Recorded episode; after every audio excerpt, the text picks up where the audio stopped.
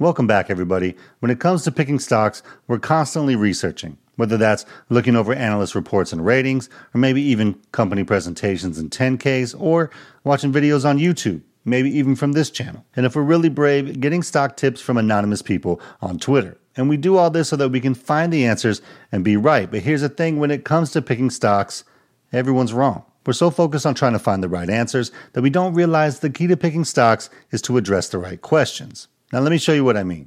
Question number one What's your investment time horizon? I just mentioned in a recent video that I didn't have Texas Roadhouse as a buy because I'm worried about their business outlook and the economy. But if you look at it now, it's already jumped over 10% in less than a couple weeks. So, was I wrong? Well, the answer is it depends, and this is why understanding your investment time horizon is so critical. If you're only planning to hold a stock for a month or two and get a quick gain, then yeah, I would say that I was absolutely wrong about Texas Roadhouse on that timeline. But if you're planning to hold for years, then we just don't know yet, and only time is going to tell. Because if you're investing in the fundamentals of a company and not just trading technical signals, you have to realize that a few weeks or a month or even a year of returns likely isn't going to tell you the whole story. Now, let me give you an obvious example that we've already talked about. Now, if you remember a while back, we walked through this example of Meta, and I want to go through it again because Meta has been one of the most popular and profitable companies to ever exist. So let's say you bought it about five years ago at around $166 a share. You look at it now and you say, hey, it's at $336 a share, and I've made over a 100% return. Now, that's pretty good. But what you don't realize is that during that five years, your stock would have done this it would have dropped to $153 a year and a half after you bought it. So you would have been negative on your investment a year and a half after buying. And then it rose to $380 a share about a year and a half later, so a total of three years after you bought, and now you're at over 2x your initial investment. And then about one year later, it dropped back down to $90. So after four years, you would have been down over 40% on your initial investment.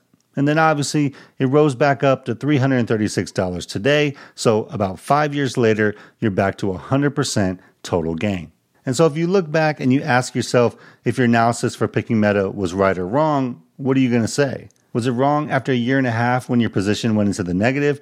Or what about when it was down over 40% after four years? Now, I would argue that most of us would probably feel like if we were down 40% after four years, we probably got it wrong, but that's just being honest. But then would you say that you got it right today because it's up over 100% in total and you managed to hold through the volatility? And this is why stock picking and stock analysis is hard because there's so much nuance and context that's needed to understand the information that we get from other people, but then even with our own evaluation of how it's going for ourselves. And that's why understanding the time horizon that you're investing for is so important because it will determine how you evaluate your own progress. If you're investing for the next 20 years, but you're stressed about your stock going in the negative in the first month that you're holding it, well, you're not aligning your expectations with your investment timeline.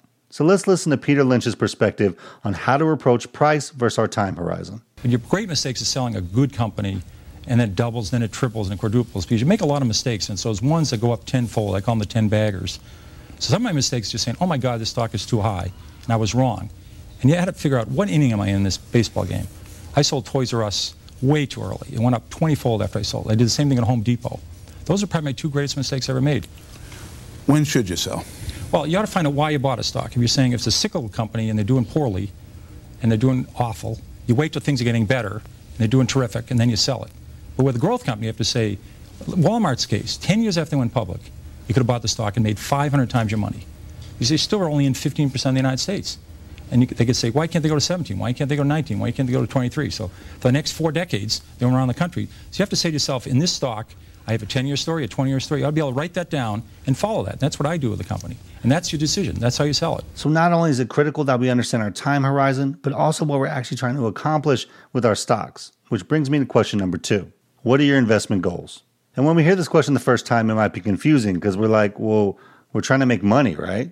Even make money has a bunch of different meanings. Are you 30 years away from retirement and want as much aggressive growth as possible? Are you in retirement and need to preserve the money that you've made but have a steady income that you can depend on? Or are you somewhere in the middle where you need growth but you have a lower risk tolerance than other people do? Because what looks like the right stock to each one of those people is very different. So trying to define stocks as right or wrong makes no sense without understanding what our actual goals are. And let me give you an example of what I mean. When I evaluated Coca-Cola, I said this. So I don't currently own Coca-Cola, and even though I love their product and their stock's consistency, it just doesn't fit my dividend growth requirements of my personal strategy. But investors who were looking for dividend stability over growth and wanted defensive stock that's going to be around for a while and continues to increase its dividend each year, Coca Cola is obviously one that'll almost certainly do that. It's an amazing brand that, in my opinion, is not going anywhere, and 60 years of paying and increasing a dividend is an extremely strong track record. And now, if you watch this channel, you've probably already seen my personal investment goal, but here it is again. I want to beat the S&P 500 in total return while creating a growing passive income stream for my family. And so because my personal investment goal includes beating the S&P 500, there's some stocks that just won't be a good fit for me because even though I like Coca-Cola as a company, it has lagged the S&P 500 for the past 5, 10, and 30 years. So someone that's looking for a wide moat company that provides steady dividend income, Coca-Cola is definitely going to be a right choice for that type of portfolio, but it doesn't fit my portfolio goal. So for me right now, it's the wrong choice. But it just goes to show that when picking stocks, understanding what we actually want to accomplish is a huge part of that. You can actually target specific stocks that are more likely to help you meet your goal, which brings me to the third and final question we need to ask ourselves. Question number three What is your investment strategy? Knowing our timeline to invest and what we want to accomplish are the first two steps. The third step is understanding how we want to get there. I showed you my investment goal already, which is to beat the S&P 500 and build a passive dividend income stream. But here's my portfolio strategy of how I plan to get there. I want to attach myself to companies with wide moats that are generating increasing cash flow and rewarding shareholders with dividend growth that outpaces inflation. And you might be wondering, what is the purpose of doing this? Well, the main thing is that you want your portfolio strategy to align with your personal beliefs, risk tolerance, and obviously your investment goal. And now, my goal is to beat the S&P 500 and build an income stream. So in terms of how I do that, my main focus is dividend growth, which is why my strategy includes companies that pay a dividend and have a growth rate that outpaces inflation. I added the extra criteria of wide moats and increasing cash flow because those are criteria that I think help differentiate okay companies from great companies. And that's just based on books that I've read or things that I've experienced. And it's not the right way or the only way, it's just the way that I'm most comfortable with. So, how does this information help? Well, obviously, it helps me identify stocks that I might be interested in, but just as importantly, it helps me know what stocks probably aren't a good fit that I can choose to ignore. Now, I already talked about how Coca-Cola wasn't a fit for my strategy because it lagged the S&P 500 and has had relatively average dividend growth. But this has been true of others that I evaluated recently as well. Because I thought Crocs was an interesting stock from a value and growth perspective, but I had questions about its moat and it doesn't currently pay a dividend, so I said it probably wasn't for me. And Texas Roadhouse was another one that I thought was a good company that's performed really well, but I have questions about their business outlook and the overall moat, so again, it wasn't a fit for me. And when I evaluated Verizon, it lagged the S&P 500 consistently for the last 30 years and had pretty poor dividend growth. So again, it wasn't a fit for me. But then I evaluated Hershey's and they had a strong core business, wide moat, strong dividend history with close to double digit dividend growth. So for me, that actually fit my strategy pretty well and I added it to my portfolio. So, obviously, picking stocks is never just a simple formula. It's way more art than it is science. But just choosing specific criteria that make sense to you can really help narrow down the universe of stocks that you need to evaluate or even really consider. And that alone can help a lot. Because stocks aren't necessarily good or bad. You can have a good stock that's just not a fit for what your strategy is, and that's okay. And just because we pass on a stock and then it does well doesn't necessarily mean that it was a bad decision because having a strategy means you can narrow your focus and not try to be an expert on everything. And here's a great clip of Charlie Munger explaining a similar perspective. The whole trick of the game is to have, have a few times when you know that something is better than average and uh, invest only where you have that extra knowledge. And then if you get just a few opportunities, that's enough. And what the hell does you care? You own three securities and J.P. Morgan Chase owns a hundred. You know, eh, it's what's wrong with owning a few securities? And I know this is an area where I can personally get better as an investor because I tend to evaluate a lot of different stocks, and I just naturally feel like my opinion on all of them needs to be right, but it definitely doesn't. Because the beauty of investing is that doing nothing at all is actually one of the options. And Warren Buffett explains this concept beautifully. Ted Williams wrote a book called The Science of Hitting. And in The Science of Hitting, he's got a diagram, shows him at the plate. And he's got the strike zone divided into 77 squares, each the size of a baseball. And he says, if I only swing at pitches in my sweet zone, which he shows there, and he has what his batting average would be, which is 400. If he had to swing at low outside pitches, but still in the, in the strike zone, his average would be 230. He said the most important thing in hitting is waiting for the right pitch. Now, he was at a disadvantage because if the count was 0 and 2 or 1 and 2 or so on, even if that ball was down where he was only going to bat 230, he had to swing at it.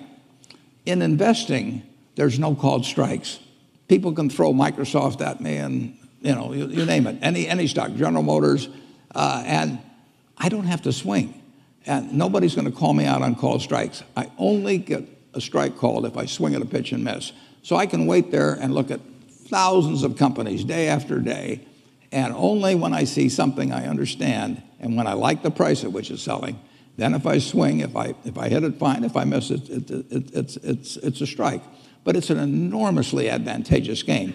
And it's a terrible mistake to think you have to have an opinion on everything. It's normal nowadays to think we have to have an opinion on everything. And if we have an opinion, then we need to be right about every stock that we research. And this takes us back to the main point. If you spend any time researching and picking stocks and share this information with anyone, or like me, create videos for the internet, there's going to be an unending number of people who are going to tell you that you're wrong because to them, you are. They love the stock and can't believe that you didn't want to buy it. Or they hate the stock and can't believe that you love it. And that's why I say that everyone's wrong about picking stocks because regardless of what their opinion is, there's going to be someone out there who thinks they're wrong. It's not about their analysis at all. It's about our own investment timeline, our investment goals, and our preferred strategy to get there. But it's tough because we live in an era where everybody online has an opinion on everything, and it can start to eat away at our confidence in what we're doing. And for some people, it turns them off completely to investing or picking stocks altogether.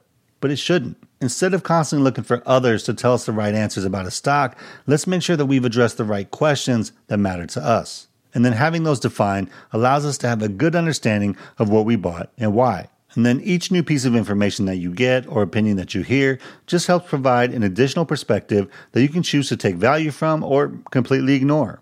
Because ultimately, picking stocks isn't about finding the right ones. It's about finding ones that you understand, that you believe in, and that fit your investment goals, strategy, and time horizon. So there's no right stock. There's only the ones that are right for you. And that's not something anyone else can tell you anyway. Hope you guys have a great day out there. Financial independence is true freedom. So keep building and stacking wins. And I'll see you guys in the next one. Peace.